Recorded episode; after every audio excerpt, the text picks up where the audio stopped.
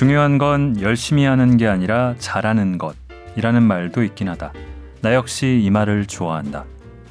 그렇다고 해서 잘하는 게 아니라 계속하는 게 중요하다라는 말이 틀린 것은 아니다. 계속 하다 보면 언제나 열심히는 아니더라도 그것만으로 이르게 되는 어떤 경지가 있다. 당장의 잘함으로 환산되지 않더라도 꾸역꾸역 들인 시간이 그냥 사라져 버리지는 않는다. 골라듣는 뉴스룸 책 읽는 순간 자 돌아보면은 짧은 인생이라서 늘 순간이죠.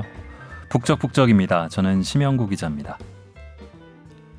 시간이 쏜 화살같이 흘러서 벌써 2019년 4월입니다.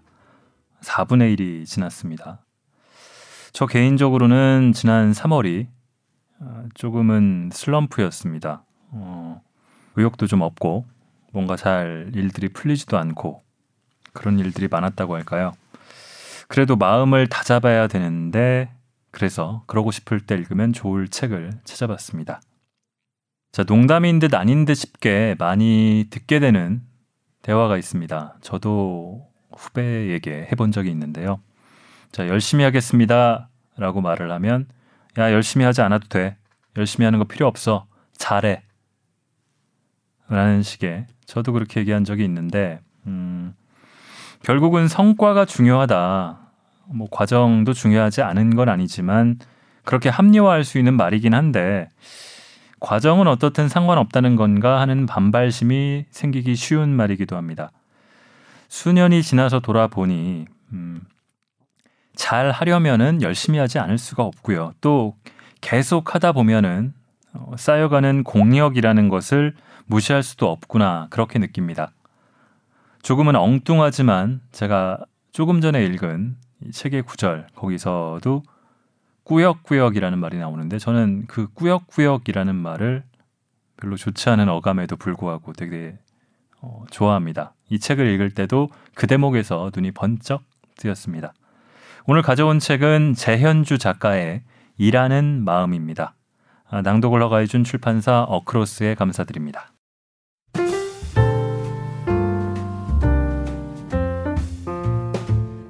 자, 당신의 북적입니다. 어, 제가 지난번에 읽은 태도의 말들 언제나 사소한 것이 중요하다.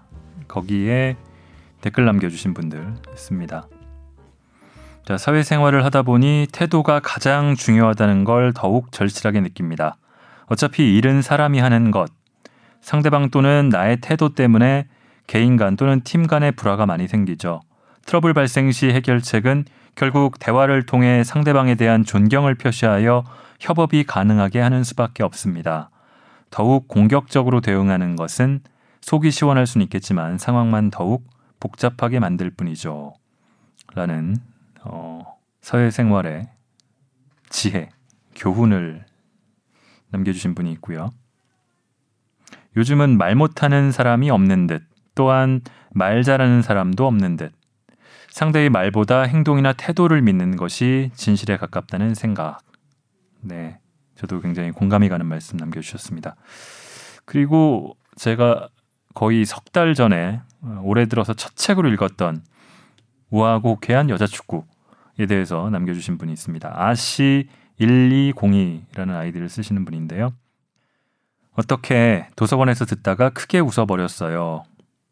너무나 우아하고 호쾌한 메소드 연기 감사히 잘 들었습니다. 해주셨네요. 고맙습니다. 자, 북적북적에 댓글 남겨주시거나 어, 메일 보내주시면 소개해드리고 있습니다. 어, 메일 주소가 book 골뱅이 sbs.co.kr입니다. 인스타그램도 살아 있습니다.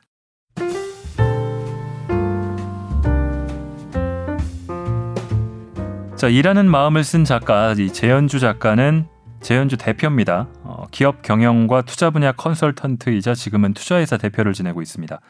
올해로 일한 지가 꼭 20년이 됐다고 합니다.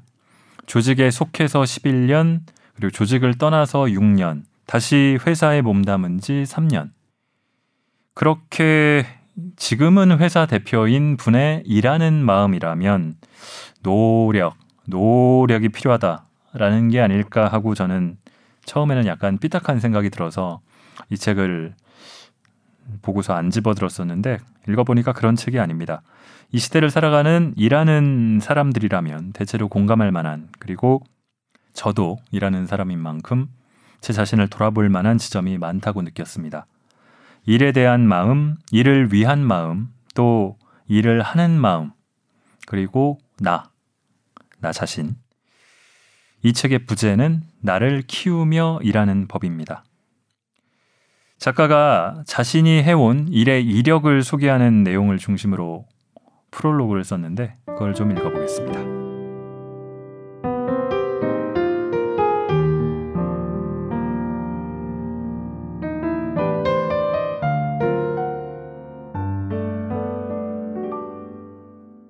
저는 지난 제 커리어를 편의상 3기로 나누어 설명하곤 합니다.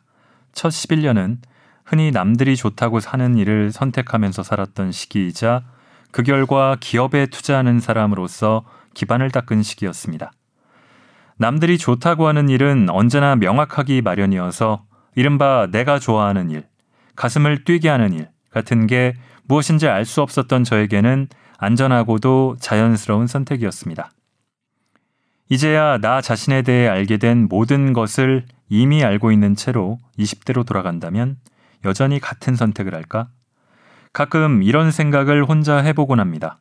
나 자신을 잘 이해하지 못한 채로 내렸던 선택이긴 하지만 저는 여전히 비슷한 직장을 선택해 마찬가지로 열심히 일했을 것이라고 생각합니다. 그 시간을 통해 정말 많은 것을 배웠고 그 덕에 냉정한 현실에서 유용하게 사용할 디딤돌들을 얻게 되었음을 알기 때문입니다. 무엇보다 저는 기업에 투자하는 일만은 그 자체로 좋아했고 그 일에 속하는 여러 과업들을 즐길 수 있었습니다. 그러니 첫 11년은 무제한 선택의 결과였지만 무척 운 좋게도 그보다 좋은 것을 상상하기 어려울 만한 경험이었습니다. 다만 지금 알고 있는 것들을 그때 알았더라면 당시의 경험을 매우 다른 관점으로 흡수하고 소화했을 것이라는 상상만은 합니다.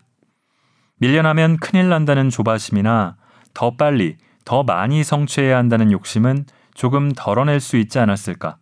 그랬다면 그때 조금 더 좋은 사람일 수 있지 않았을까 상상합니다. 이기는 세 번째 직장을 떠나면서 시작됐습니다. 처음으로 다음 직장을 정하지 않고 퇴사를 감행했고 조직에 속하지 않은 채로 일해보자는 마음을 먹었습니다. 어째서 그런 결정을 하게 되었느냐는 앞서 썼듯이 간단히 답하기 어려운 질문입니다. 다만 남들이 좋다고 하는 일이 제게 온전히 좋기만 한 것은 아니었고 무슨 일을 하느냐만큼이나 중요한 것이 어떤 조건, 어떤 상태에서 어떤 목적을 가지고 일하느냐라는 것을 알게 되었기 때문이기도 했습니다. 투자하는 일은 좋았지만 다른 괜찮은 일도 찾을 수 있을 것 같았죠. 무엇보다 직장이라는 울타리를 떠나서도 내가 그때그때 알맞은 조건과 알맞은 동료와 알맞은 일거리를 찾아 새로운 시도들을 이어나갈 수 있을 것이라는 자신감이 생겼습니다. 직장 안에 있는 동안 당장에 쓸모가 없어 보이는 이런저런 모색들을 해본 덕이었습니다. 그렇게 직장을 떠나며 맞은 이기는 6년쯤 이어졌습니다. 그 6년 동안 친구들과 함께 만든 협동조합 롤링 다이스가 저의 간판이자 지지대가 되어 주었습니다. 이기가 시작된 지 5년쯤 지날 무렵 다시 직장에 다닐 수도 있겠다는 생각이 들었습니다. 가장 크게는 다시 투자하는 일을 하고 싶다는 생각이 스멀스멀 들기 시작했습니다. 그리고 투자는 특히 상장되지 않은 기업에 의미 있는 금액을 투자해 그 기업에 영향을 미치는 방식의 투자, 제가 해오던 유형의 투자입니다. 이런 투자는 엄청난 부자가 아닌 이상 직장에 속해야만 할 수 있는 일입니다. 직장에 속하지 않은 채로 일한다는 것은 어떤 일을 누구와 어떻게 하느냐를 스스로 결정할 수 있다는 의미입니다. 물론 완벽히 좋은 것만을 선택할 수 있는 사람은 거의 없지만 선택의 폭이 좀 더 넓은 것만은 사실입니다. 작게는 몇 시에 일어날지, 어디서 일할지부터 크게는 얼마를 벌지, 누구와 무슨 일을 할지까지 스스로 선택할 수 있다는 뜻이죠. 이렇게 선택의 대상이 많아지면 자신의 선호와 우선순위에 대해 훨씬 촘촘하게 생각할 기회를 갖게 됩니다. 그런 기회들 덕에 저는 나에게 절대적으로 중요한 몇 가지를 구체적으로 나열할 수 있었고 그것들만 충족된다면 직장 아니냐 바뀌냐는 중요하지 않다고 생각했습니다. 무엇보다 직장 밖의 삶이 더 이상 두렵지 않기 때문에 직장 안에서 더 즐겁게 일할 수도 있을 것 같았습니다. 그렇게 2기에서 새로운 3기로의 전환이 시작됐습니다. 저는 유능한 사람이 되고 싶습니다. 그건 더 큰 성공을 바라는 마음과는 좀 다른데 두려운 상황이 점점 줄어들고 어떤 상황이 주어지더라도 편안하게 스스로 만족할 만한 성과를 만들어낼 수 있기를 바라는 마음입니다. 저는 아직 어떻게 하면 좋은지 알지 못하는 일에 몸을 던지길 좋아하고 그 일이 잘할 수 있는 일이 되어 또 한 뼘 두려움이 없어지는 것을 좋아합니다. 다시 직장으로 돌아오기로 한 마음에는 내가 할 수 있는 최대한을 끌어내보고 싶다는 욕망이 있었습니다. 내 모든 능력을 다 쏟아 부으면서 숨가쁘게 달리면서 얼마간 살아보고 싶다는 생각이었죠. 그러나 이런 마음은 저의 성향일 뿐이고 윤리나 덕목 같은 것이라고는 결코 생각하지 않았습니다. 저는 모든 일하는 사람이 각자의 방식으로 자기 일을 규정하고 각자의 리듬에 따라 일하며 살면서도 적당하게 먹고 살 수 있는 사회를 꿈꿉니다. 그런 사회에서는 나의 최대치를 넓혀가고 싶어 하는 제 욕심이 만들어낼지 모를 나쁜 외부 효과를 걱정하지 않아도 좋을 것이라고 상상합니다. 이 글은 3기로 접어든 지 1년 반쯤 지나는 동안 가장 힘들었던 한 주의 금요일 아침 7시 30분에 쓰고 있습니다. 요즘은 자신에게 깜짝 놀라는 경우가 종종 있습니다. 일기에 나였다면 내켜하지 않았을 많은 일들을 힘겨워하면서도 기꺼이 하고 있기 때문입니다. 가끔 친구와 내가 그때 이렇게까지 열심히 했으면 참 큰 인물이 되었을 텐데요. 하하. 라며 농담 같은 푸념을 나누곤 할 정도입니다. 예전이라면 나랑은 맞지 않는 일, 이라거나 나는 도저히 할 수 없는 일이라고 여겼을 법한 일들을 지금은 참 많이 하고 있다는 뜻입니다. 굳이 거기까지 하고 싶지는 않다고 생각했던 많은 것들을 자연스럽게 내일이라고 받아들입니다. 그리고 저는 이런 상황을 힘들다고 투덜거리긴 해도 실은 꽤 즐기고 있습니다. 통증이 있은 후에 근육이 자라듯이 내 일하는 마음의 용량도 자라고 있다고 느낍니다. 이런 변화는 어디에서 온 걸까요? 비로소 이유를 온전히 납득할 수 있는 일을 하게 되었기 때문이라고 저는 생각합니다. 직장 생활 11년을 마무리 짓고 독립적으로 여러 가지 일을 하면서 내가 무슨 일을 하느냐보다 누구와 왜 그 일을 하느냐를 더 중요하게 생각하는 사람이라는 사실을 깨달았습니다. 그리고 지금 하는 일은 바로 누구와 왜를 납득하여 선택한 일이고, 그러니까 필요하다면 어떤 일이든 할 수 있다는 조금쯤 과장 섞인 마음을 품는 것이죠. 첫 책이 그랬듯이 이 글들은 내 한계 안에서 나름 씨름했던 흔적을 기록한 것입니다. 시원하고 명쾌한 답 같은 건 이번에도 없습니다. 지극히 개인적인 저의 일하는 마음이 어떤 독자들에게 조금쯤 쓸모가 있을 수 있다면 자신만의 열심을 계속해서 이어나가려는 그래서 외부의 평가 이전에 스스로 만족하며 자기 성장을 확인하고 싶어 하는 분들에게가 아닐까 상상해 봅니다. 그런 분들에게 제 씨름의 기록이 어떤 식으로든 지지 혹은 위로가 되기를 바랍니다.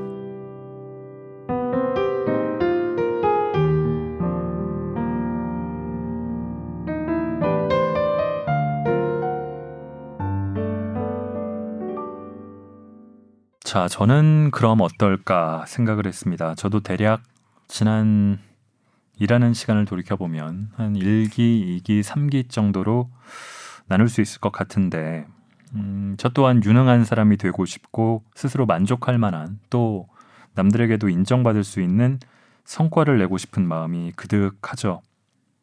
또 스스로 납득할 수 있는 일을 항상은 아니더라도 또 전부는 아니더라도 조금씩은 해나가고 싶은데 그걸 조금씩 하고 있는 게 어, 예전과는 좀 달라진 점, 변화라면 변화 같습니다.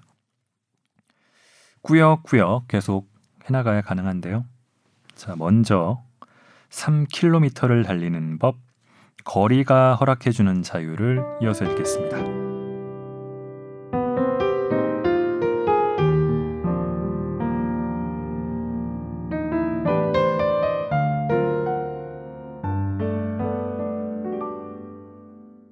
(3km를) 달리는 법 대관령 집 근처에는 둘레가 1km쯤 되는 호수가 있다.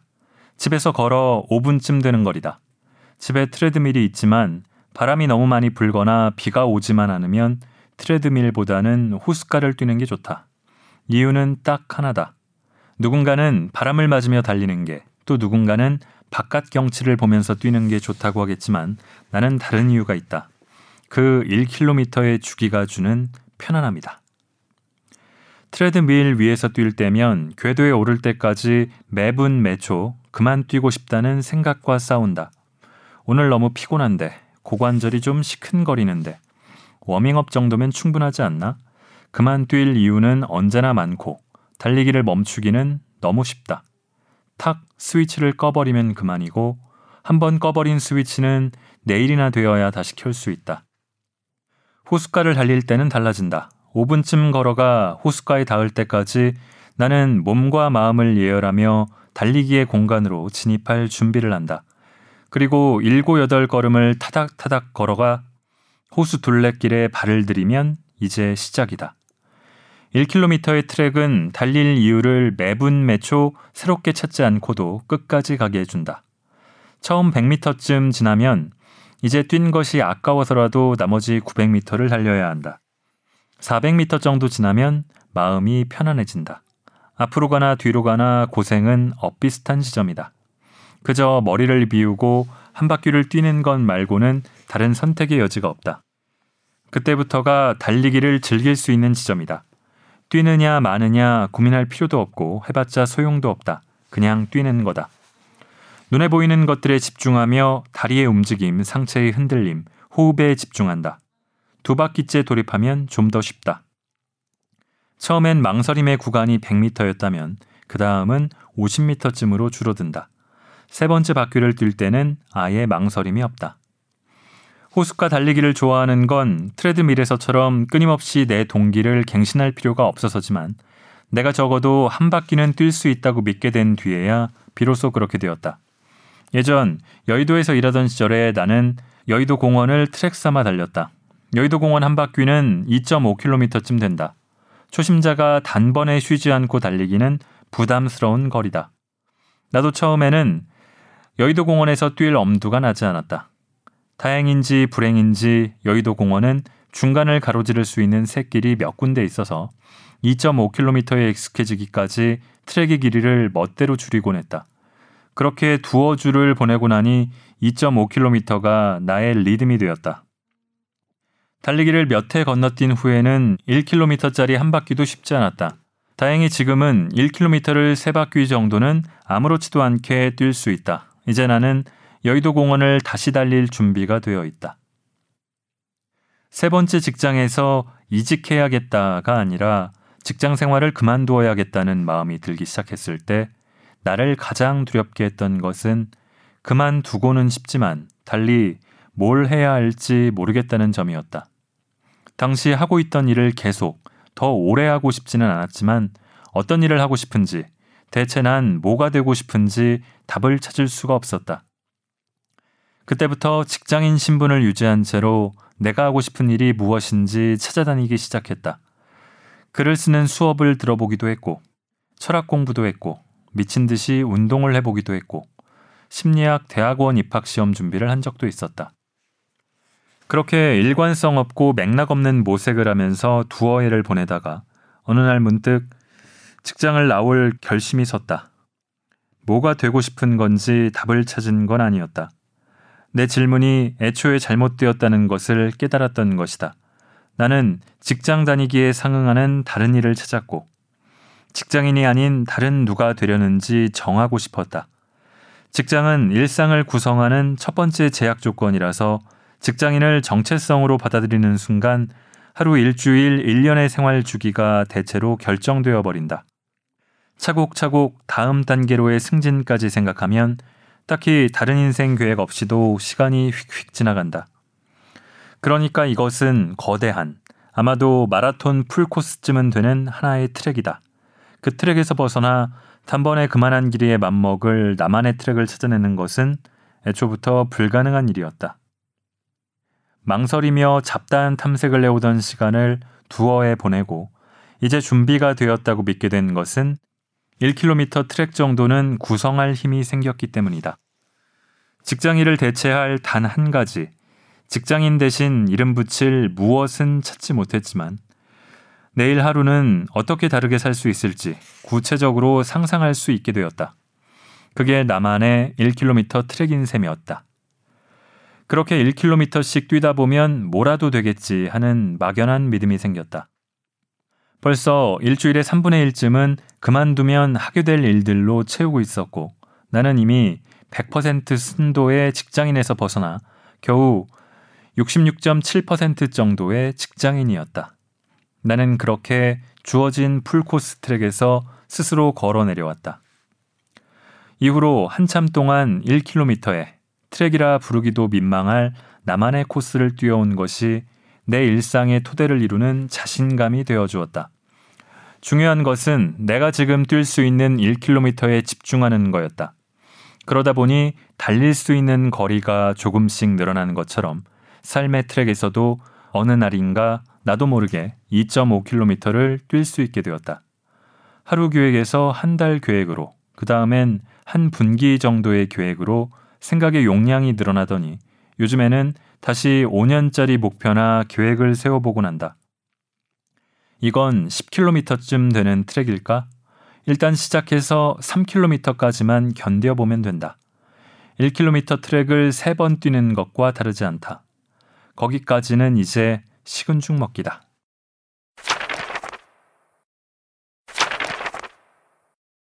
거리가 허락해주는 자유.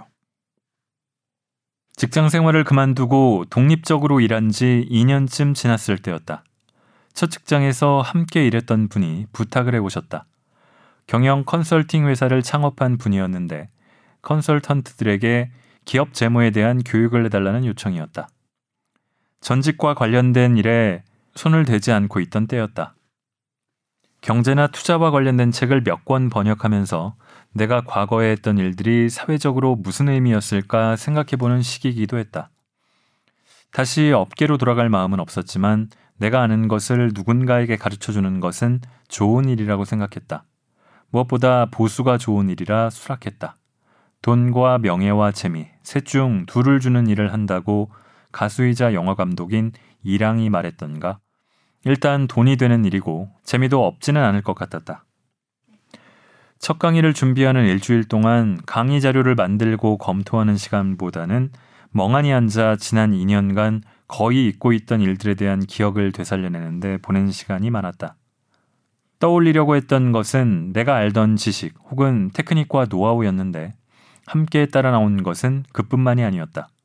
과거에 내가 골몰했던 문제들, 좋아했던 것들과 싫어했던 것들, 잘했던 것들과 못했던 것들, 그 일을 하던 시절의 생활 리듬까지 의식의 표면 위로 떠올랐다. 강의할 지식이 10년에 걸쳐 나도 모르게 획득한 것들이라 내가 온몸으로 뚫고 통과했던 시간과 그 시간 동안 체득한 알을 따로 떼어낼 수는 없었기 때문일 것이다. 그날의 강의는 아주 부드럽게 진행되었다. 경력이 쌓이고 특히 책을 내면서 사람들 앞에서 강의할 일이 많아졌지만 나는 여전히 강의에 능하지도 않고 강의하는 일을 좋아하지도 않는다. 그날 이후 강의할 일이 더 많아졌고 아마도 기술적으로는 그때보다 좀 더 능숙해졌겠지만 그날의 강의는 내가 뚜렷이 기억하는 잘된 강의 중 하나였다. 가장 큰 이유는 청중이 좋은 에너지를 갖고 있었기 때문이었겠지만 나만을 놓고 보자면 내가 강의 주제에 대해 자유로움을 느꼈기 때문이라고 돌이켜 생각한다. 그 자유로움이란 아마 두 가지에서 나왔을 것이다. 첫째는 내가 이 주제에 대해 잘 알고 있다는 확신이다. 이런 확신은 신체적 감각과 맞닿아 있다. 내가 제일 좋아하고 잘하는 운동이 스키이기 때문에 나는 많은 일을 스키에 견주어 생각하는데 여기서도 그렇게 비유해 볼 수 있다. 지금처럼 스키를 잘 타지 못했을 때는 처음 가는 스키장, 그것도 캐나다나 오스트리아의 큰 스키장의 슬로프에 오를 때면 가슴이 쿵쾅쿵쾅 뛰었다. 날이 흐려 시야가 좋지 못하면 더욱 그랬다. 미지의 상황에 잘 대처할 수 있을까 두려워서였을 것이다. 그러다 시간이 흘러 스키가 늘고 언제 어디서 어떤 환경에서든 내 몸을 잘 통제할 수 있다는 감각이 생기자 그런 두려움도 사라졌다. 예기치 못한 상황이 닥쳐도 잘 대처할 수 있다는 믿음에서 나오는 자유로움. 그것은 나의 존재를 보호할 능력이 내게 있다는 단단한 감각이다. 그날의 강의 주제가 그랬다. 거의 10년을 좋든 싫든 매일같이 하던 일이었으니 아마도 내가 스키를 탈 때 느끼는 통제력보다 결코 적지 않은 통제력을 느꼈을 것이다. 그러니 누가 어떤 질문을 해오든 잘 대처할 수 있다는 믿음이 있었다. 내가 잘하는 이야기를 하고 있다는 확신도 있었다. 모든 강의에서 언제나 그래야 마땅하겠지만 부끄럽게도 그렇게 못할 때가 많다. 그리고 이런 믿음은 결국 자신에 대한 믿음으로서 그 자체로 순수하게 즐거운 감각이다. 그러고 보니 더 나이 들기 전에 그렇게 자신에 대한 단단한 믿음을 가질 수 있는 일이 더 많아졌으면 좋겠다. 그러려면 뭐 다른 비결은 없다. 그저 묵묵히 시간을 들이는 것. 그게 글쓰기든 요리든 달리기든 그림 그리기든 무엇이든 시간을 들인 효과는 누구보다 먼저 자신이 알게 된다.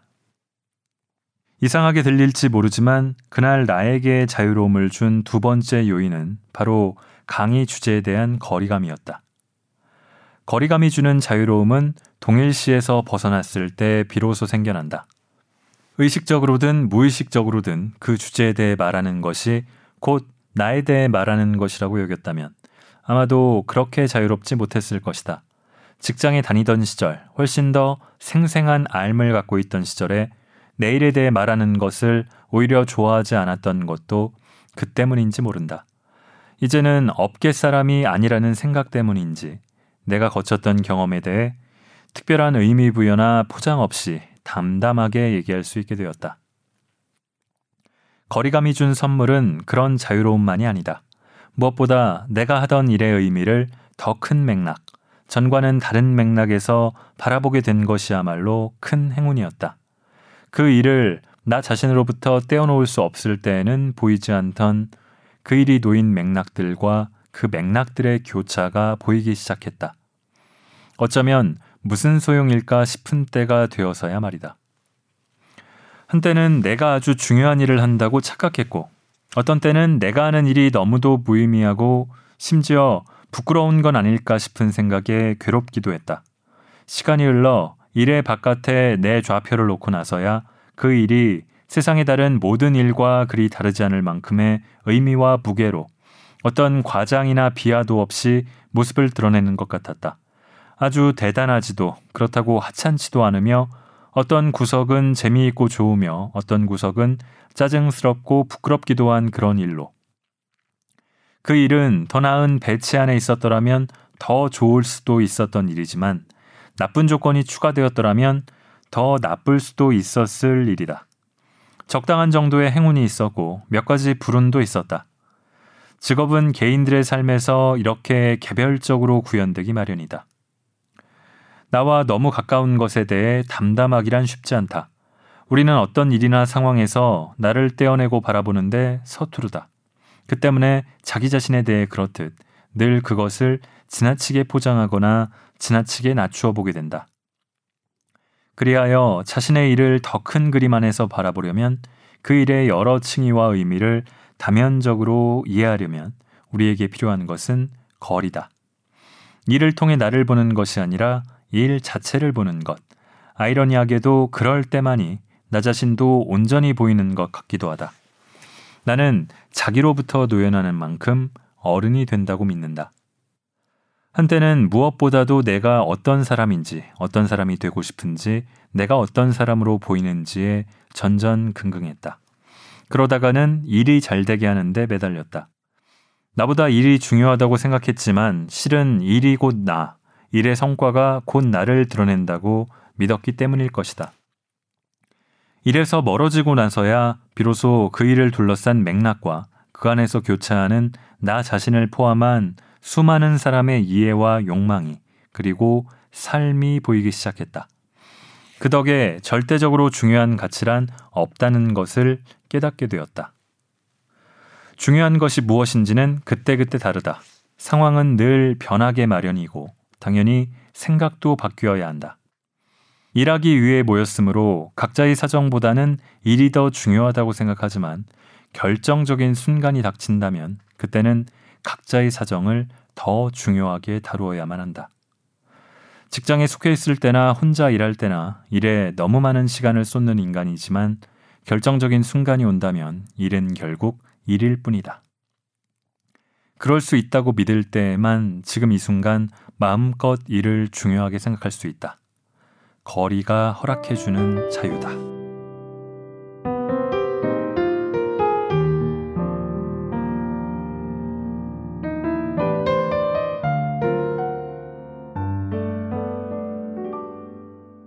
자, 3km를 달리는 법. 참 이게 책의 첫머리에 실려 있는데요. 이 프롤로그 다음에 바로 실려 있는데 어, 보면서 어쩜 이렇게 어, 일에 대해서 표현하면서 설명을 비유를 잘했을까 하는 생각이 들었고 또 하나는 그 다음 글이 이제 거리가 허락해주는 자유도 읽으면서 거리를 둬야 되는데 일과 사실 자기 생활이 없는 사람은 일에서도 거리감을 두지 못하기 때문에 너무 일에 매몰되는 경향이 있는 거 다들 잘 알잖아요. 그렇다고 너무 일과 일하는 시간과 아닌 시간을 저는 사실 딱딱 구분을 잘 못하는데 그러니까 9시에 출근하면 그때부터 쫙 일하는 시간 뭐 6시에 일찍 해서 퇴근하면 딱 그때부터는 일 생각은 안 하고 그렇게 분리가 잘 안 되는데 그런 거리를 두고 있을 때가 조금 더 어, 객관화도 되고 뭐 넓게 보면은 멀게 보면 성과를 내는데도 더 도움이 되지 않았나 하는 생각도 듭니다. 그러면서도 각자의 사정이 결정적인 순간에는 더 중요하게 다뤄야 한다. 우리는 일하는 사람이지 일하는 기계가 아니니까요. 그런 여러 가지 생각을 하게 하는 글들입니다. 이런 글들이 굉장히 많거든요. 그 중에서 배우는 법을 배우기 그리고 책임의 용량 이 두 편을 또 이어서 읽어보겠습니다.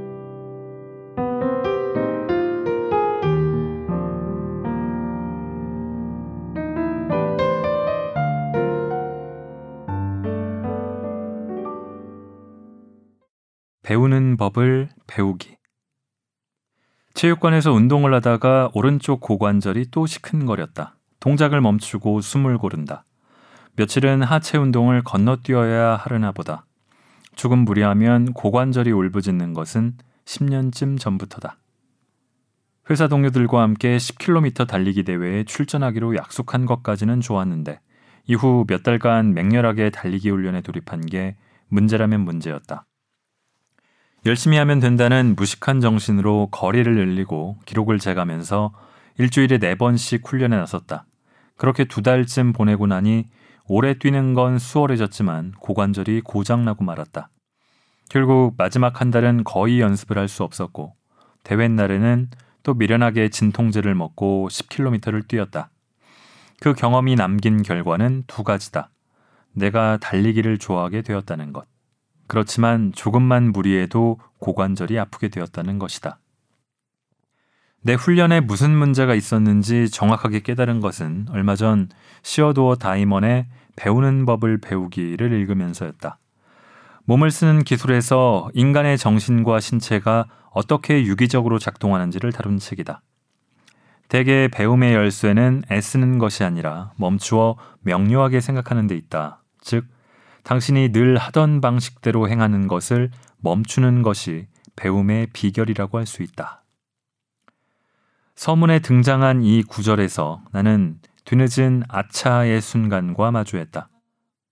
한 시간 안에 결승선을 통과하는 것을 목표로 훈련을 시작했는데 내가 달릴 줄은 알지만 단지 10km를 1시간 안에 달릴 줄을 모를 뿐이라고 착각했던 것이다.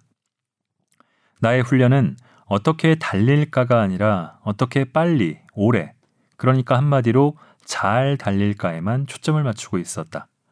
다이머는 대부분의 사람이 배움을 시도할 때 진정한 의미의 시도가 아니라 그저 잘하려고 애쓰기를 수행할 뿐이라고 말한다. 특정 기술을 익히기 위해 어떤 세부 동작이 필요한지 분절하여 이해하지 못한다면 판에 박힌 행동을 무의식적으로 반복할 수밖에 없다. 저자는 또 결과에 대해 생각하는 것이 실패의 보증수표라면서 결과가 아니라 그것에 이르는 방법에 오롯이 주의를 기울여야 한다 라고 말한다. 나는 10km를 1시간 안에가 아니라 내 무릎이 어떻게, 팔이 어떻게, 발바닥이 어떻게 움직이는지에 더 신경을 썼어야 했다. 10년 늦었지만 유튜브에서 달리는 법을 검색했다. 검색 결과 제일 윗줄에 있는 영상을 클릭하니 첫 장면에서 발 뒤꿈치를 디디며 달리면 안 된다는 이야기가 나왔다. 고관절 부상으로 가는 지름길이란다. 10년 전 나는 왜 몸과 마음만 부지런하고 머리가 게을렀을까? 참으로 늦었지만 지금이라도 배우는 법부터 시작한다. 아직 달리기를 좋아하니 다행이다. 일을 하면서 어떻게 성장할 수 있나요? 같은 층의 사무실에서 일하는 나보다 조금 어린 동료가 던진 질문이었다. 사실 배우는 법을 배우기를 읽게 된 것은 달리기나 고관절이 아니라 이 질문 때문이었다. 글쎄 나는 일을 어떻게 배웠고 어떻게 성장했더라? 처음 질문을 받았을 때 내놓은 답이 만족스럽지 않았기 때문에 며칠 동안 계속 질문을 곱씹었다. 일을 하며 스스로 성장하고 있다는 감각은 늘 짜릿함을 주지만 성장을 목표로 일했던 적은 없었다는 사실을 이 질문을 받고서야 깨달았다.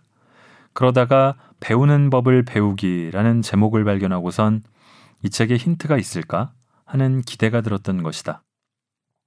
잘하고자 하는 욕망은 대개 우리를 더 걱정하게 만들 뿐 부담을 덜어주진 않는다. 무엇을 해야 하는지 생각하는 것에서 주의를 거두고 자신이 무엇을 할 수 있는지에 주의를 기울일 때 우리는 비로소 자신의 행위에 집중하고 불안을 넘어설 수 있게 된다. 어떻게 성장할 수 있을까요? 라는 질문은 어쩌면 애쓰기로 인도하는 잘못 기운 첫 단추인지도 모르겠다. 무엇을 어떻게 배워야 할까요? 와는 분명히 다른 질문이다. 핵심은 나의 성장이 아니라 내 눈앞의 과업, 무엇과 그것을 해내는 방법, 어떻게에 집중하는 것이다. 그러니까 한 발 한 발을 제대로 올바르게 내디딜 수 있어야 부상 없이 잘 달리는 사람으로 성장할 수 있다. 나의 지성이 집중해야 할 지점은 한 발을 잘 내딛는 것이다. 성장은 한 발들을 경유하지 않고 직접 가다울 수 없는 결과물이다. 성장은 과정을 경유하지 않고서는 얻을 수 없는 결과이고 잘 수행된 과정은 세상이 성공이라고 정의하는 결과를 담보하지 못해도 성장만은 가져다 준다. 아니, 정확히 말하자면 수행의 과정에 지적으로 집중하며 자신이 무엇을 어떻게 하고 있는지 의식하는데 노력을 기울이는 사람은 자신이 무엇에서 나아졌는지 발견하게 된다. 그걸 발견한 사람은 거기에 성장이라는 이름을 붙인다. 돌이켜보면 내가 성장을 가장 뚜렷이 자각했던 때는 첫 직장에서의 3년 남짓이었다. 컨설팅 회사였던 그 직장에는 촘촘하기로 소문난 성과 평가 프로세스가 있었다. 성과 평가는 매 프로젝트가 끝날 때마다 또 프로젝트별 평가를 종합해 반기마다 이루어졌다. 한 해 동안 받는 성과 평가 리포트는 많을 때는 6번인 적도 있었다. 촘촘한 것은 빈도만이 아니었다. 성과 평가는 평가자의 주관적 기준에 따라 두루뭉실하게 이루어지는 것이 아니라 매우 구체적으로 정의된 50개 항목에 따른다. 문제 해결의 영역에서 이슈를 파악하고 구조화하는 능력에서부터 자신의 과제를 스스로 계획하고 시간을 관리하는 능력, 분석의 결과를 종합해서 문서와 구두로 소통하는 능력, 팀의 일원으로서 일하는 능력, 갈등 상황을 다루는 능력 등등. 더구나 성과 평가의 중요한 원칙은 성과 평가의 결과가 평가 대상자를 놀라게 해서는 안 된다는 것이었다. 성과 평가에 반영될 사항들은 미리 피드백을 주어 스스로 개선할 기회를 주어야 한다는 뜻이다. 이런 기준에 따라 거의 매주, 적어도 2주에 한 번은 프로젝트 팀장으로부터 피드백을 받는 시간을 가졌다. 숨 막힐 것까지 들리지만 내게는 이 과정이 오히려 불안감을 덜어주었다. 막연히 잘해야지, 성장해야지 하고 생각하는 대신 구체적으로 지금 해야 할 일에 의식을 집중할 수 있게 되었기 때문이다. 예를 들면 질문에 솔직하게 반응한다. 답이 준비되어 있지 않을 때는 그렇다고 바로 수긍한다. 프레젠테이션 중에 즉흥성을 받아들인다. 필요할 때는 준비했던 의제를 내려놓고 클라이언트의 이야기를 따라갈 줄 안다. 같은 구체적인 피드백을 받으면 나는 잘하고 있을까 하는 막연한 불안의 자리에 다음엔 이렇게 해보자는 목록이 들어서게 된다. 컨설팅은 해당 프로젝트의 성과를 측정하기 쉽지 않은 데다가 각각의 컨설턴트가 일을 잘한다고 해서 프로젝트가 반드시 성공하는 것도 아니다. 따지고 보면 그렇지 않은 일이 어디 있겠는가. 그러니 내가 과연 일을 잘하고 있는지, 무엇을 어떻게 해야 잘하는 건지 혼란에 빠지기 십상이다. 컨설턴트로 경력을 시작한 사람이라면 더욱 그렇다. 그럴 때 주어진 구체적인 어떻게의 목록은 나에게 일을 잘한다는 것에 명확한 정의를 내려주었다. 그 덕에 내가 어찌할 수 없는 사안들을 걱정하는 대신 오늘 당장 부딪히는 내일의 현장에서 어떻게 일해야 할지에 집중할 수 있었다. 그리고 그 쉰 개 항목은 이후에도 나 자신의 성과를 객관화하는 준거가 되어 주었다. 첫 직장을 떠난 뒤로는 어떤 곳에서도 이런 수준의 피드백을 받아보지 못했다. 그제야 내가 누린 경험이 큰 행운이었다는 것을 알았다. 가끔 일을 잘하려면 일머리가 좋아야 한다거나 결국은 센스 문제라는 말을 듣고 난다. 나도 이런 말에 고개를 끄덕인 적이 한두 번이 아니다. 일을 하면서 어떻게 성장할 수 있나요? 라는 질문을 받고 곰곰이 생각한 끝에 나는 그런 말들이 폭력적일 수 있다는 것을 깨닫게 되었다. 성장에는 과정을 요소들로 분절하고 요소들에 집중하는 시간이 필요하다. 과정을 요소들로 분절하는 일을 스스로 해낼 수 있는 사람도 있겠지만 세상에는 천재가 있으니까 일을 배워낸 사람들, 그리하여 결국 성장한 사람들에게는 그 요소들을 보여준 선생님이 있기 마련이다. 대개 그 선생님들은 가르치는 줄도 모르고 가르쳤기 때문에 배우는 사람도 무엇을 배우는지 모르고 배우지만 내 첫 직장에서처럼 아주 명확한 시스템이 곧 선생님이기에 빠르고 효과적으로 무엇을 배우는지 인지하며 배우게 되기도 한다. 성장을 목표로 하지 말고 오늘의 과업에 집중해야 해요. 라고 그 동료에게 말하고 싶었던 마음을 거둔다. 유튜브에서 주법 레슨 영상을 봐야 했던 나처럼 모두에게 선생님이 필요하다.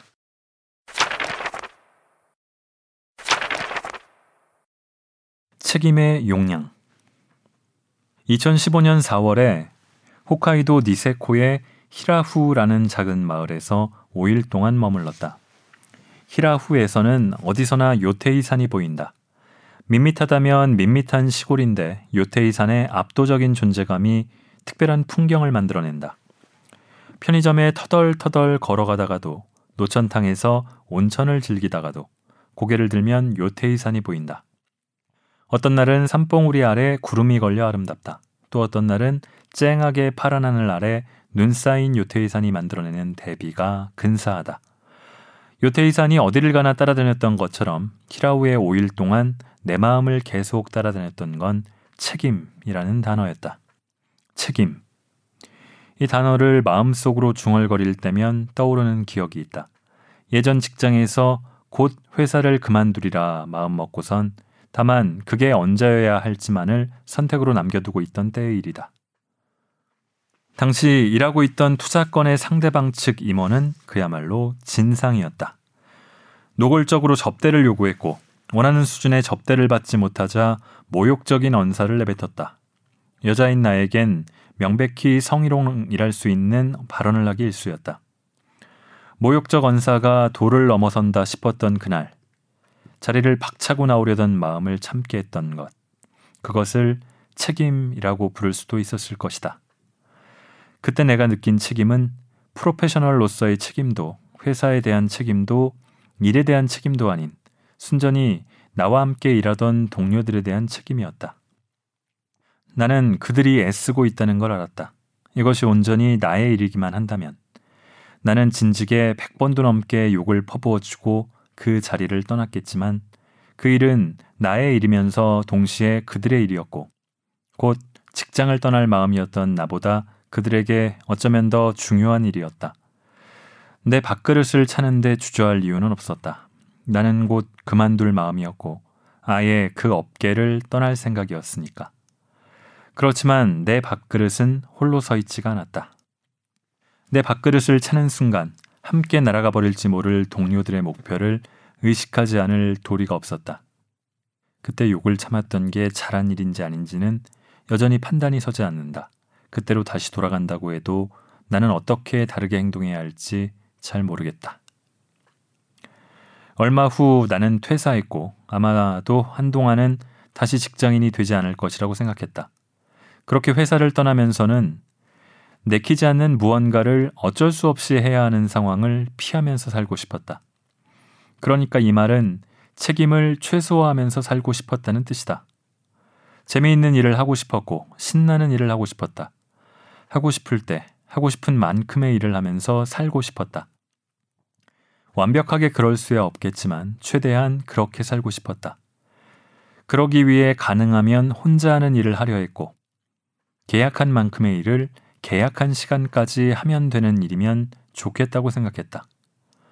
하지만 이런 일은 절반만 사실일지도 모른다. 혼자 하는 일을 하려 했고 책임을 최소화하고 싶었다고 하기엔 나는 협동조합을 시작했고 계속해서 사람들을 모아 함께 책을 읽었다. 나에게 책임은 나를 앞으로 나가게 밀어붙여주는 너무 달콤하고도 강력한 기제라는 것을 알고 있었는지도 모르겠다. 스스로 일으킨 동기가 사그라질 때 나를 끝까지 길 위에서 버티게 해줄 외부의 힘이 필요하다는 것을 그리고 그런 힘 중 가장 좋은 것이 내게는 책임이라는 것을 나도 모르게 깨우치고 있었던 모양이다. 내 자발적 동기는 믿지 못하지만 나의 책임감은 믿었고 그래서 무언가를 끝까지 해내기 위해 책임을 맡는 방식을 취했다. 하지만 그 방식은 타협적이었다. 롤링 다이스를 일종의 취미 또는 부업 공동체로 기획한 것도 그리고 언제나 정해진 텍스트로 단락 지어지는 형식으로 세미나를 진행한 것도 책임의 범위를 명확히 하려는 방어 본능이었을 것이다. 책임을 지렛대로 삼되 그것이 내 일상을 짓누르지 않기를 바라는 마음이었던 모양이다. 그러니까 진상 앞에서도 자리를 박차고 나갈 수 없을 정도의 책임까지는 피하고 싶었던 것이랄까? 어디에서도 눈에 들어오는 요태이산을 보며 책임이라는 단어를 떠올렸던 것은 책임의 범위를 좀 더 늘려볼 마음을 먹게 되었기 때문일 것이다. 그리고 책임질 수 있는 상황에 놓인다는 것이 꽤 운 좋은 일이라는 생각이 비로소 들었기 때문이다. 책임이라는 말과 함께 떠올릴 수 있는 얼굴들이 있다는 것은 감사한 일이다. 너무나 자주 지옥의 모습을 보이는 물리적이고 일시적인 천국을 누군가와 함께 살아간다고 말할 수 있다는 것은 책임감으로만 이루어진 삶은 결코 원하지 않지만 아무 책임도 질 필요가 없는 삶은 더 나쁜 것 같기도 하다. 어디를 가도 따라다니는 책임이 그렇게 나쁜 것만은 아니라는 생각을 하게 되었다. 히라우를 다녀오고 2년이 지나 나는 다시 직장에 다니는 사람이 되었다. 다시 직장인으로까지 책임의 용량을 늘릴 이유를 찾은 것을 지금으로서는 행운이라고 생각한다. 꼬리에 꼬리를 무는 회의, 전화 통화와 이메일로 하루를 꽉 채우고 머릿속에 더 이상 어떤 말도 남아있지 않은 느낌으로 터덜터덜 집으로 돌아오던 어느 금요일 밤. 그럼에도 어째서 이것이 지옥의 모습을 보이는 일시적인 천국인지 알 것 같았다. 내가 무엇에 대해 책임을 지고 싶어 하는지, 또 어디까지는 책임을 질 필요가 없는지 예전보다 훨씬 명확히 알고 있기 때문이었다. 그 덕에 언제나까지는 아니더라도 대체로 깨어 있고 열려 있을 수 있다.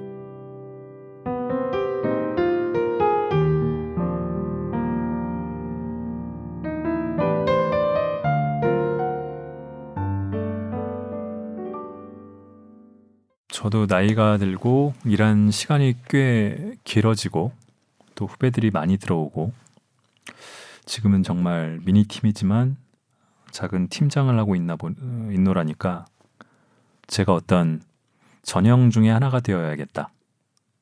그러니까 굉장히 모범적이고 훌륭한 사람이 꼭 될 수는 없지만 그래도 일하는 선배로서 직장에서 먼저 들어와서 일정 정도의 책임을 갖고 있는 사람으로서 그런 그릇이 좀 돼야겠다 하는 생각들을 합니다.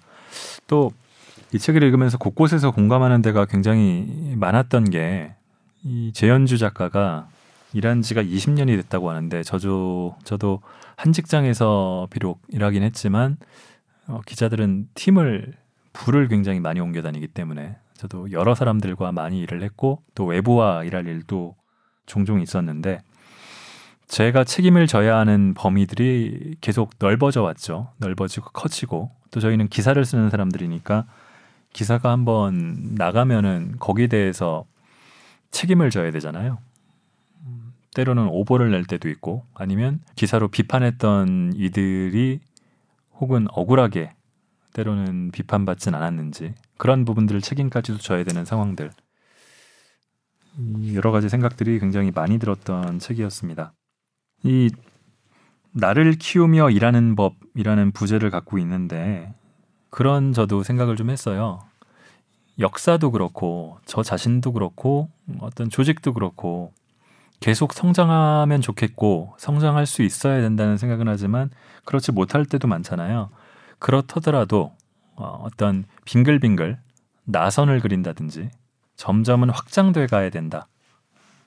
그런 표현을 이 작가는 동심원으로 표현을 하더라고요. 그 뱅글뱅글 동심원을 그리면서 점점 커지고 있다고 생각을 한다. 그렇게 새로운 것들을 만들고 있다. 그렇게 자신의 일하는 마음을 마무리를 합니다. 저는 거기다 덧붙여서 결국은 하고 싶은 마음이 있느냐라는 것들. 이 책을 읽으면서 정답을 찾기보다는 정답이 딱 나와 있지는 않습니다. 각자의 처지와 상황들, 일하는 마음들이 다 다르기 때문에 그저 어, 일을 하고 계신 분들이라면 우리 자신의 일하는 마음에 대해서 한 번쯤 곰곰이 생각을 해보셨으면 하는 생각을 했습니다. 제가 이 일하는 마음 이 책에 대해서 다른데 추천하는 글을 간단히 쓴 적이 있는데 그때 함께 읽으면 좋을 책들을 꼽아달라고 하더라고요. 그래서 공리를 하다가 음, 제가 꼽았던 책이 직업으로서의 소설가 무라카미, 무라카미 하루키의 책과 그 다음에 어, 지지난주에 권혜리 기자가 읽었던 미루기의 천재들이었습니다. 이 두 책을 제가 꼽아놓고도 어, 잘 꼽았네 싶었던 게 무라카미 하루키는 어, 거의 직장인처럼 소설을 쓰는 작가로도 유명하잖아요. 매일매일 자신이 약속한 정해진 분량은 쓰고야 마는 근면함. 그런 성실함이 무라카미 하루키라는 음, 작가를 이루는 주요한 바탕 중 하나라고 생각을 하는데 그 사람이 자신의 직업 소설가에 대해서 진지하게 고찰해 본 책이 직업으로서의 소설가고요. 미루기의 천재들은 미루고 미뤄서 창조적 영감이 등장하는 그 순간까지 기다리면서 미루는 그런 천재들에 대한 이야기 비교하면서 어, 읽어보시면 재밌을 거라고 생각합니다. 자, 4월입니다. 책과 함께 북적북적과 함께 풍성한 4월 되셨으면 좋겠습니다. 들어주셔서 감사합니다.